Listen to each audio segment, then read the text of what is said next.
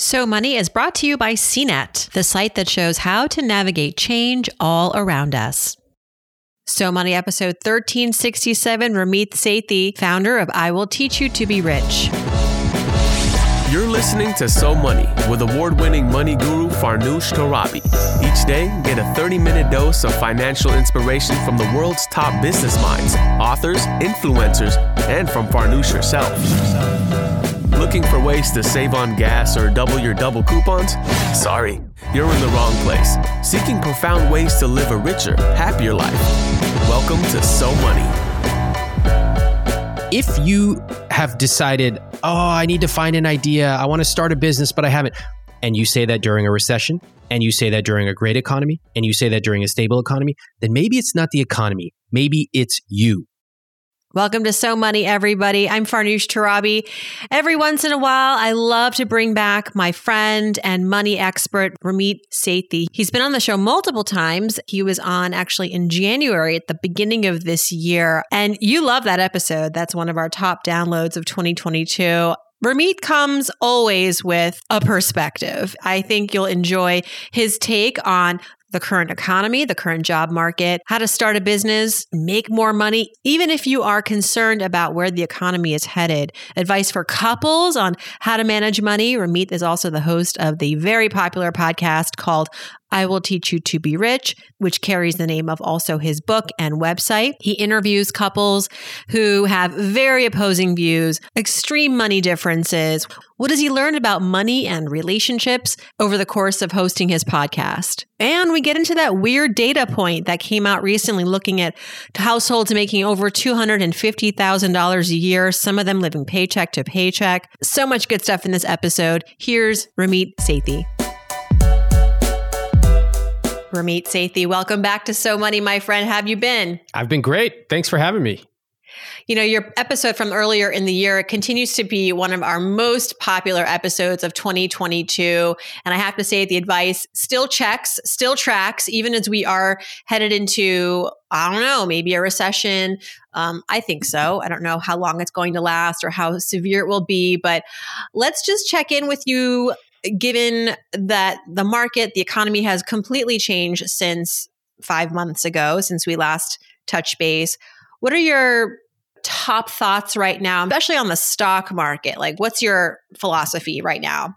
Well, good advice doesn't really change. Doesn't change in five months, doesn't really change in five years. So, good financial uh, things to remember are have a few simple money rules and then turn off your TV. Go live your life. If you're sitting here checking a bunch of uh, stock channels, you really need to get a life.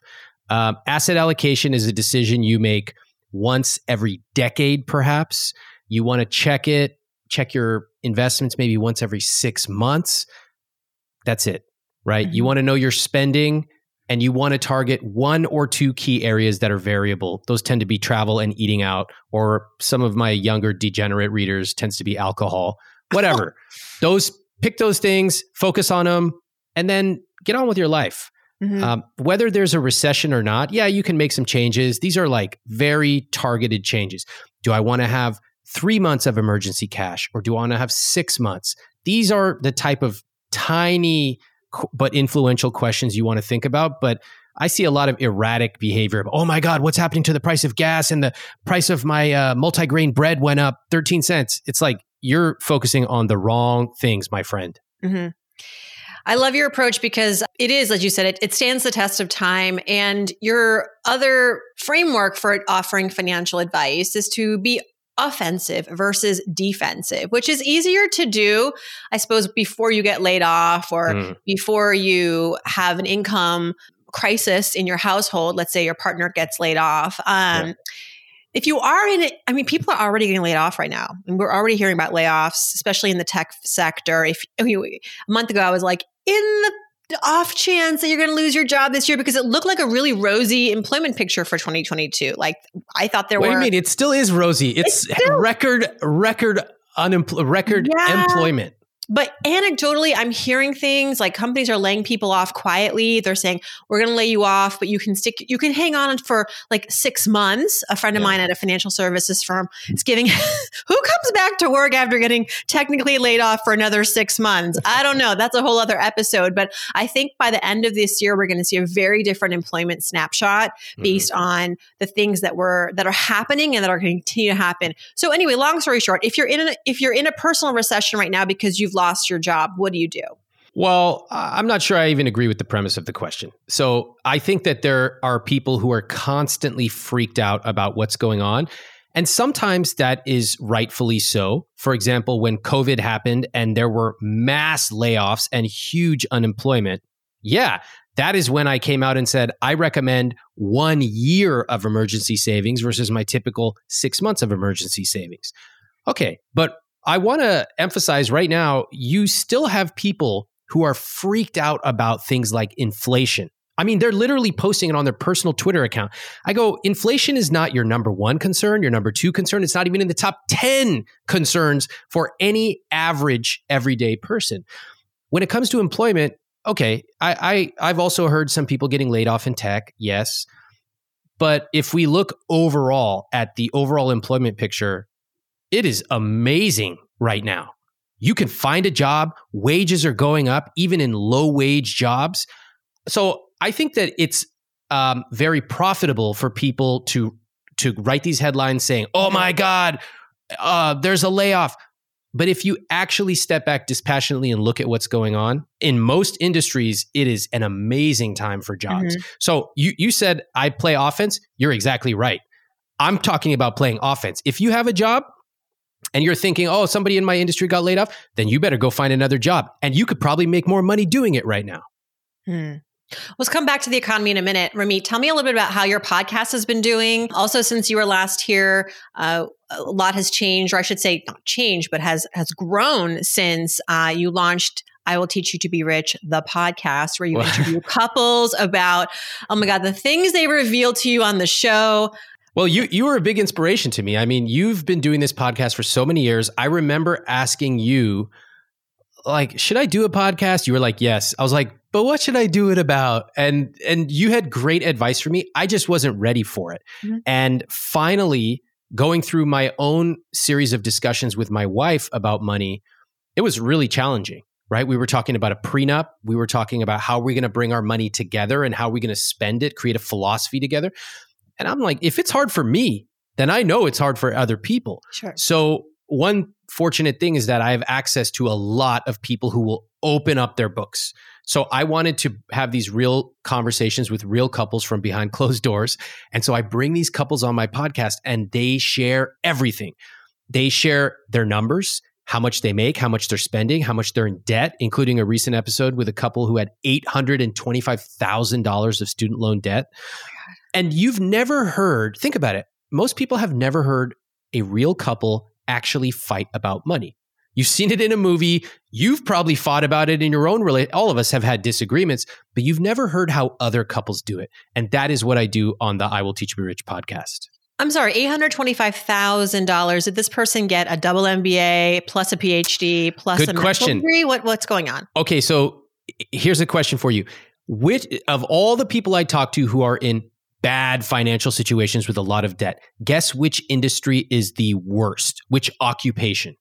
Uh, medicine, Close. law. Veterinarians. Oh, that stinks. Vets take on medical level debt, however, they get paid like nothing. So the second worst industry, PTs, physical therapists. Hmm. So I spoke to this couple. They're both physical therapists, which is a double whammy. On the last day of PT school, they were literally handed an envelope and said, Here you go. Here's how much you owe. Like they had no clue. And it was a huge number. And of course, that number goes higher and higher and higher. Now, what was striking about this conversation, again, you've never heard people with this much debt actually talking about it. They said, First of all, we take responsibility for it. Like we didn't know how much we were going to owe, but nobody forced us to take it on. We took it on. We we want to know what to do about it. So I really appreciated that. Mhm. But on the other hand, I felt a lot of compassion for them because life is just a little too hard for them to make a change. I'll give you an example. They didn't know how much they were going to owe until the last day of school. Could they have figured it out? Yeah, but it was buried on some website and you know some young kid doesn't understand interest rates. Then even as we were talking, we were right about to make a breakthrough. She had to leave early because her child started crying. And so I asked her husband about it. He said because of COVID, we haven't been able to have childcare. Again, the world is just a little too hard for them to make a change. But I, I won't spoil the ending because I want everybody to listen. But even if you have $800,000 of debt, there is light at the end of the tunnel. Hmm. For that couple, and any couple where there is a massive amount of debt sitting in the middle of the relationship, whether whoever brought it in, how do you divvy up your individual financial responsibilities in that relationship? Or do you look at it as just like a collective? Like we're in it together, we're going to pool our resources and try to pay off this huge piece of debt Oh, what's your what's your take? I know you like the yours, mine, and ours bank accounts, which I also like. But when debt gets into the picture, it can get a little more complex. I definitely have a philosophy on this, and I've explored it with different couples. There was one couple where he came into their second marriage with something like $130,000 of debt. Now, again, whether it's 10K of debt or $500,000 of debt, it feels overwhelming to people. The issue was he was making no changes to try to pay it off. And she said, Well, I'm just going to pay it off for him. I said, Excuse me? It's you've been married less than one year and you're going to pay it off for him? Why? And she said, Well, I think it's like it would be nice. I said, You know would be nice is if you prioritize yourself first, even in this marriage. Now, in their case, I don't mind if she wants to like contribute towards his debt because they are a team. I don't mind it but he's got to take the lead. It's his debt. And so, whether it's man, woman, whether they're married or soon to be married, we need to have a general set of rules. If you incurred this debt, you can ask for help. Your partner can give you help, but you got to take the lead. It's your responsibility. Yeah. Yeah. And so, you know, there are different, depending on how long they've been married and children, all these variables. We, we talk about that. But you know what? It's very attractive to a partner if you step up and own something. That mm-hmm. is very attractive. That's something that I'm trying to communicate through this podcast. It's definitely sexy. Come to the table with a plan. Come with a plan. Yes, very sexy. You're right. I got to rebrand. I will teach you to be sexy with a financial plan. I mean, they're very correlated. Uh, you know, financial independence, sexiness. Let's stick with money and relationships. I, I, like this theme a lot. Clearly, it's it's close. It hits home for me too as you have been hosting this podcast, are there any new rules or more nuanced ways of thinking about money that, that even you have said, you know, this has really rocked my world? Like you're learning things. What are your maybe top takeaways from the podcast uh, that can, for the, for our audience too, can be lessons, advice? I've learned a lot.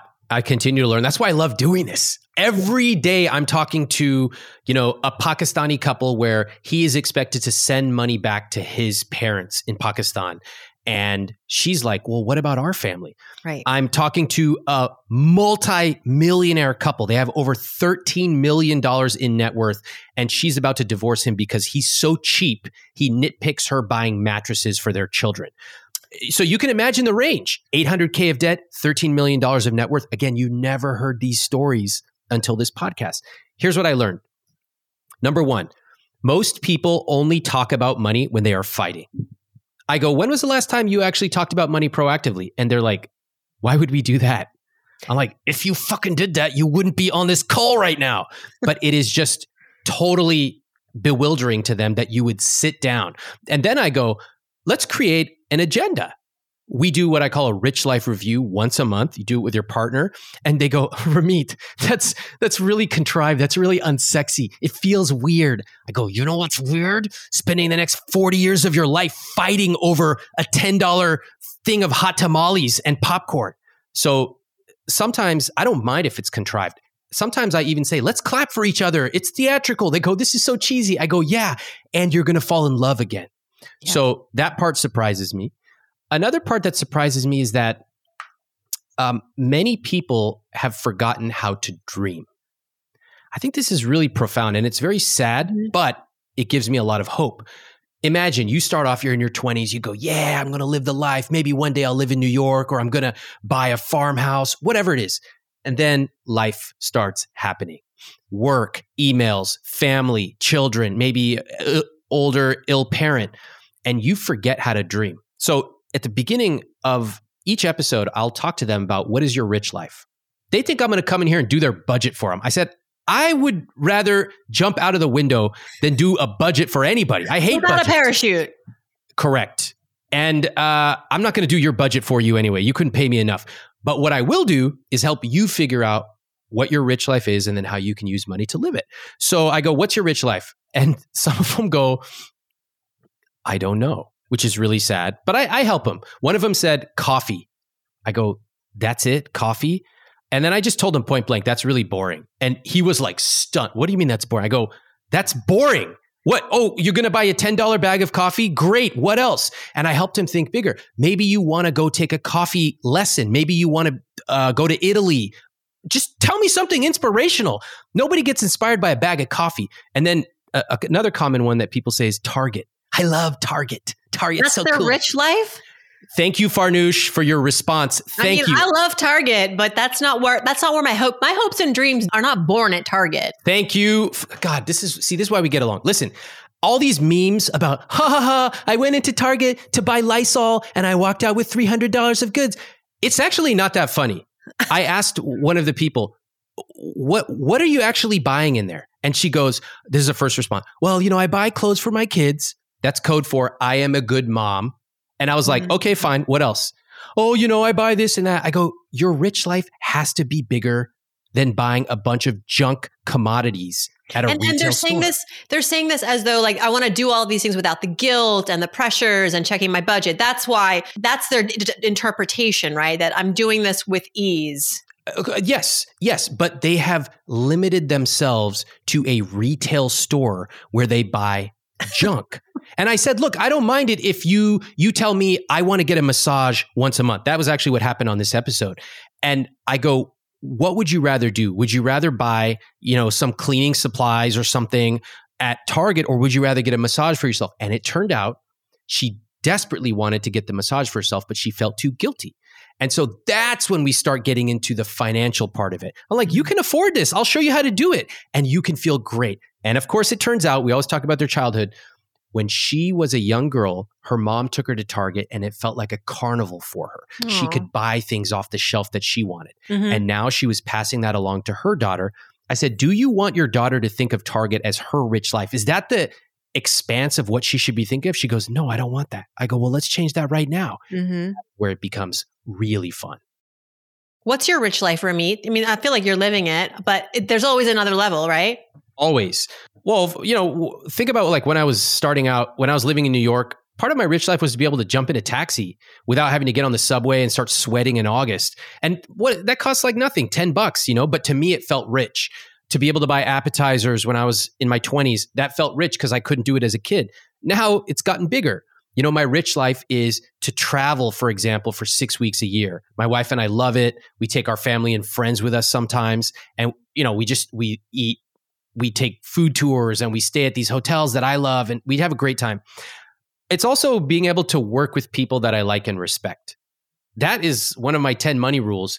And, um, boy, I think at a certain point you go, all right, an extra dollar in my spreadsheet is not going to make a change, but actually liking the people that I work with and being able to come on this show and talk to you, tell some jokes with you, that eh, that's way more fun than an extra dollar.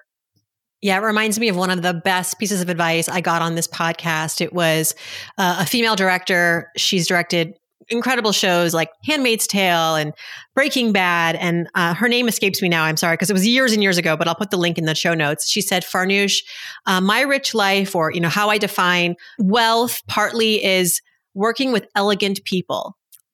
Elegant. Elegant. It gives me goosebumps that word because it's it's she's right you know in elegance i said well can you can you talk a little bit more about like what do you mean by elegance she's like you know in my field hollywood movies you can imagine you encounter a lot of different personality types and the stereotype is that people here are very aggressive not nice um, Mhm. dismissive and, and that is very true so when you can actually find a team or a group of people that will give you honest advice, but they do it in a very elegant, thoughtful manner. They're they're collaborative. They're just nice. You know, what happened to just being nice? She said that is whatever we work on will be gold because of that. that. She said, I know it's a privilege because you can't always choose who you work with. Um, but actually, that segues us really nicely to talking perhaps about your latest class and mm. offering for students, which is called Earnable.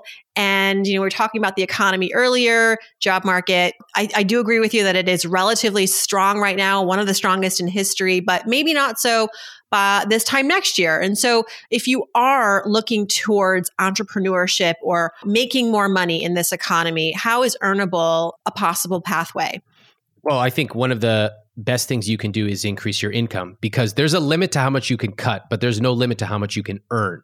And when I show people, you know, if you make an extra two, 300 bucks a month, that's meaningful to a lot of people. But if you can make 300, you can make 3,000. If you can make 3,000, some people choose to and have the skills to turn it into $30,000 a month. And we have students of ours who have done all of the above and more. The biggest problem people have is what's my idea? So they they sit around for like 10 years, they'll read my newsletter and other newsletters and they go, "Oh, I'm inspired." And then they go and do nothing. And it drives me crazy because you're not looking for one idea. You're looking for 10, 20 ideas, and then you filter them and you find one that you like and you try it. So we've helped people start businesses, uh, showing people how to organize their house, how to dress better, how to train their dog, a variety of different things. It could be products, it could be services. So we teach them in our earnable program. It's on our products page, iwt.com slash products. And the joy of being able to take a skill you already have and turn it into income is quite amazing, especially now where more income can let you live a richer life faster. I'm curious for your take on this. I, I had a, a, listener write in, and this was on our Friday episode, um, Ask Farnoosh. And she said, Hey, Farnoosh, I'm a doctor. I have multiple hundreds of thousands in student loan debt. I want to make more money. But as you can imagine in healthcare, my colleagues and I, we are burnt out. And I'm looking out in the world for financial advice on how to make more money. And I find it disheartening that so much of the advice is, you got to work outside healthcare. You know, maybe don't leave your job, but find other ways to make money. And I cited some examples um, to her point. You know that well, yeah, I mean that's that's the reality. In some cases, where you work is not your ticket to financial freedom. You love it, you're passionate about it, but open your mind to maybe taking the same skills, applying it to a side hustle, a side business. Maybe that becomes your full time career at some point, but don't feel as though wealth has to start and end at your day job. Um, and I'm just curious if you have examples of people in, say, medicine, healthcare, um, where they were able to earn more and not completely abandon their first love, which is helping people and being yeah. in service. Yeah, absolutely. So uh, we do have a number of physicians who are in our programs, and they, physicians in general, are not taught about the business side of it. I know I have physicians in my own family. Of course, I'm Indian. So they go, well, what am I supposed to do? Like I have all these regulatory things, et cetera. But the fact is, if you are a MD, DO, et cetera, you went through extensive training. And there are lots of people who want help with what you know. So, whether you are trained in nutrition, whether you are trained in uh, ways to live a healthier lifestyle, or even specific things about, tr- I don't know, treatment. Of course, we want to be sensitive to regulatory issues, but there are so many physicians who have used Earnable and other material that we have to start side businesses. And it's actually fun because you're doing it on the side, you're choosing the clients you want to work with, you can charge premium rates, and you don't have to deal with all the usual stuff that you do at work. Mm-hmm. So, yes, I would highly encourage Earnable for somebody like that physician. As we head into a potential recession, too, do you think that this is actually a good time, a more challenging time to start a business? I think the verdict is still out on that. I, I've been trying to find you know definitive research on whether or not recessions do uh, help create and foster entrepreneurship i think we have a lot of anecdotes that support that yeah. but the net of it is i'm not sure but anyway what's your take Um, I agree with you that the data is mixed. There are a lot of great companies that were started in recessions, but there's also a lot that went out of business. Right. Here's what I'll say I have people who have been reading my newsletter for roughly 15 years, and they will write me and say, I'm looking for an idea. And of course, we have all these answers and we show them how to do it. But once in a while, I will search their name and see how many emails they've been sending me over the years. And what I've learned is many of them send the same type of email, whether it's a recession or whether it's a great economy. And if you have decided, oh, I need to find an idea, I want to start a business, but I haven't, and you say that during a recession, and you say that during a great economy, and you say that during a stable economy, then maybe it's not the economy, maybe it's you. So earnable works whenever. People used it during COVID. They started businesses. They're making tons of money. They used it when the economy was fantastic. Mm-hmm. It's not just about the economy, it's about you. Mm-hmm. Yeah, I mean, I started my business after I got laid off in the last recession, and it was me. I mean, the recession helped in that I, well, when someone tells you you can't come back to work, you know, that makes like, it pretty clear. you're not left with many options, especially as a journalist in a time when there was a lot of contraction in media. Uh, but I will, I will say that there were moments even before that where I said to myself, I really need to just do my own thing. But mm-hmm. I was afraid. I was afraid of how am I going to afford health insurance? Will anyone take me seriously? How am I going to get booked on, you know, TV shows if I don't have a title totally. attached to a big media company? All these things we tell ourselves. You know, what if they don't take me seriously because of X? What about why? And maybe you're right. Maybe some of those things are true. You know, if you're not attached to a big media company, yeah, you probably won't get as many calls. But guess what? You will also never know until you start trying. And as one of my friends told me when I was considering a career change, she said, You know what, Ramit? People care about what you are doing now, not what you've done. Mm-hmm. And I mm-hmm. thought that was profound advice for me. Another tip, you're only as good as your last fill in the blank. You know, like people don't care what you did 15 years ago. They want to know, we have recency bias. We want to know, how did you perform a couple months ago? What's your latest article, your latest podcast, your latest book? So just make sure that your next, the next thing that you do just strikes and uh, yeah. you're proud of it. All right, before we go, your publicist promised me you have some hidden money ideas.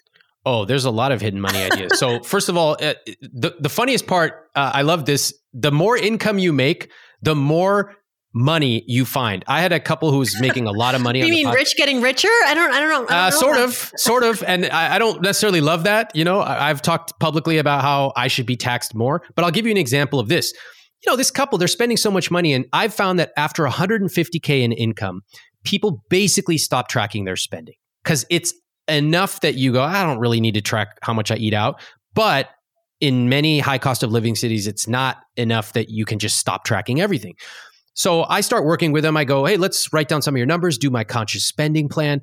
And then we discover, oh my gosh, we have $10,000 over here. And oh my God, we've been paying this person 1% AUM and we're, it's costing us, you know, 60K that we didn't even account for. Oh, and this interest on this loan, blah, blah, blah. I go, we just pulled out your, we lifted up your couch cushions and found $35,000 in five minutes. So the higher income you are, the more you can find these things. Mm-hmm. Now, if you're not sitting around with $25,000 under your couch, let me tell you what you can do.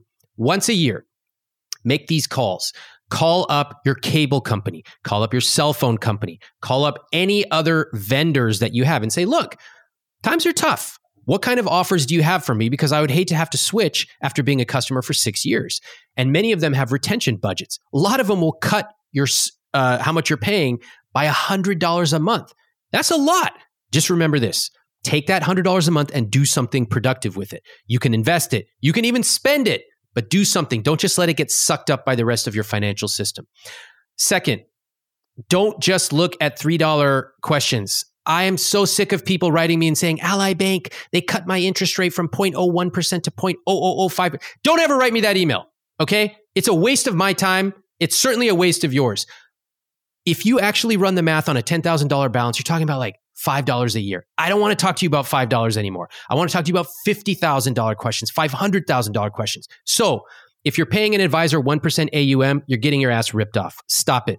Okay. Get a fee only advisor if you want, or just do it yourself. You could probably Robo Advisor will charge you a third of that. Yeah. Next, um, if you are, there's so many of these things that people are getting ripped off. If you have whole life insurance, you're definitely getting ripped off.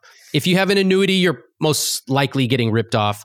Just stop. Just stop all this bullshit. Okay. Get a simple asset allocation. Choose where you want your money to go, both for spending and saving and investing, and then get on with your life. Mm-hmm. That sounds simple, but if you actually dive in, like if I ask people, what is your savings rate? Most people don't know. If I ask people, how much debt do you owe? 90% of people don't know. If I say, what's your debt payoff date? 95% of people don't know. Get these numbers down, the basics of personal finance. If you know those, you will discover you have a lot more opportunity than you think. Well, you say that people making over 150 don't need to budget. They don't know their numbers. No, no, no, no, no, no. It's not that they don't need to budget. They stop tracking their spending. Well, maybe that's why people that make 250 or more, a third of them are living paycheck to paycheck according to that Bloomberg article. I saw that article. I'm not sure I believe that. I'm looking into it. I saw your Instagram thing. Well, I did I'm- a whole podcast on it and I, I agree with you. I don't think the journalist dug deep enough. Yeah. Um, you know, using the example like, well, of course, if you're living in California and you've got a 1.7 million dollar house, I'm like, yeah, come on, who's getting that house on yeah, 250 exactly. a year? Uh, That's oh, not a real uh, example. Boo hoo! I'm so sorry. I couldn't max out my 401k and my IRA and my taxable. Uh, come on, get real. Oh, I couldn't send my kids to private school this year, which I chose to. Come on. By the way, I don't have kids, so that's just an example.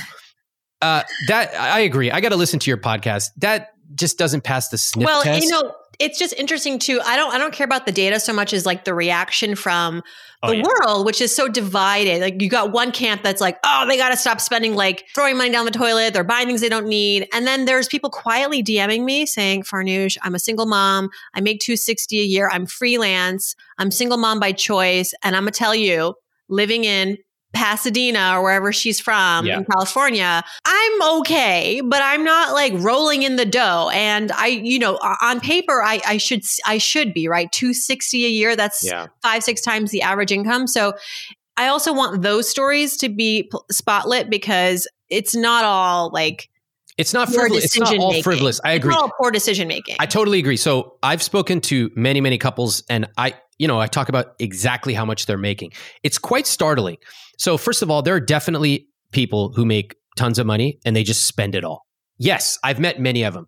But there are also people, like you said, who make tons of money. And because of where they live, high cost of living areas, for example, in California or Manhattan, it is really expensive. And I have some guy on Twitter who lives in Podunkville going, Oh, just find a cheaper place. I go, You've never even been to New York.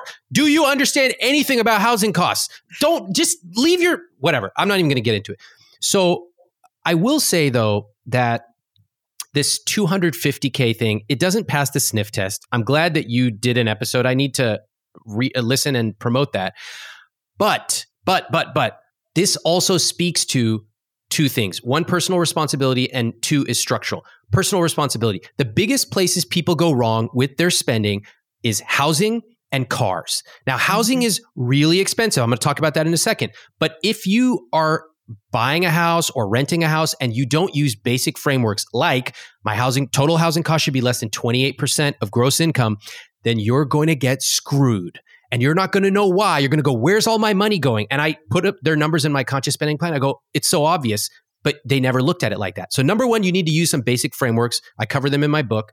Number two, stop buying these $75,000 trucks. I get all these dudes, they're always dudes. Oh, I bought this truck. And this is what they say, Farnoosh. They go, you know, Ramit, I got to tell you something about money. I go, okay, tell me. He goes, I hate it when people waste their money on Louis Vuitton bags. It's such a waste of money. And I go, uh, okay, keep going. They go, it's so frivolous. They're just wasting their money. And I go, oh, okay. Then they hop in their $75,000 truck, which is financed, which costs them a total of 115,000. They're driving on a flat concrete road a mile and a half to work. Okay. And then they're coming home. And I go, uh, why'd you buy that truck, which you totally cannot afford? He goes, he looks at me like I'm insane. He goes, Well, I got to tow my trailer. I go, Are you kidding me? Farnoosh, I've had this conversation on my podcast. The truck world is bonkers. Listen up, truck people. Mm-hmm. I don't mind it if you buy a truck, okay? It's not my thing, but I don't care what your rich life is. But you can't just say, Ooh, I want a truck and then twirl around three times and repeat rich life, rich life, rich life, and then buy it. You have to be able to afford it. Mm-hmm. This is why we use things like the 2836 rule. Look it up. You need to be able to afford your rich life. Okay, that's my personal responsibility thing. Or, then or, wait, just what Jay Z has a rule. If you can't afford it twice with cash, you can't afford it. Boom. Jay Z speaking. All right, speaking my language. Now, another thing. Listen, it's not just that people need to buckle up and pull up their bootstraps, which is complete bullshit. Housing is extremely expensive, and that's not an accident. I just posted about all these NIMBYs sitting around preventing young people and poor people from getting affordable housing. I hate NIMBYs. They always, uh, anyway, housing is not just expensive because BlackRock is out there buying stuff. That's a bullshit argument. It's because around the country, people who have houses have systematically prevented new housing from being built. It's not the evil corporations, it's your parents. It's older people in your neighborhood who walk their dog and say hello. And as they walk by, in their head, they're going, I don't want housing for any more young people. I don't want mm-hmm. housing for minorities. So I hate that when our parents and grandparents were growing up, on one income, working at a modest job, they could buy a house and pay it off easily, and young people cannot. So please don't just lecture people saying, oh, why don't you just try harder and save a little, stop spending on Nintendo. That's not what's preventing people from buying housing. It is yeah. structurally against young people. Yes, yes, yes.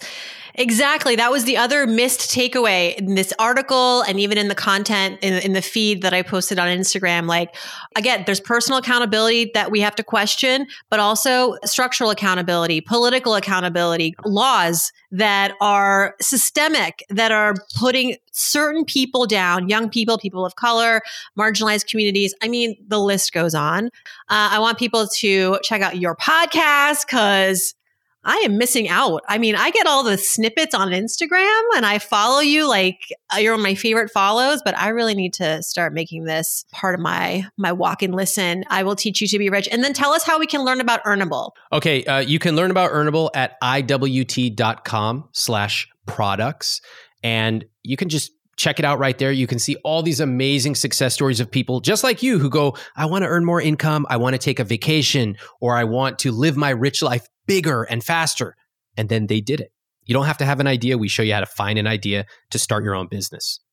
Ramit, it's always so much fun having you on the show. Oh my gosh, I wish you were back on the East Coast, but I'll take you whenever I can. Come on the show anytime. Thank you. Such a pleasure always. Always have a blast on here. Thanks so much to Ramit for joining us. Check out I will teach you to be rich.com and subscribe to his podcast, also called I will teach you to be rich. And Earnable is open now for enrollment. I'll have all those links in our show notes. Thanks so much for tuning in, everybody. See you back here on Friday for Ask Farnoosh. And I hope your day is so money.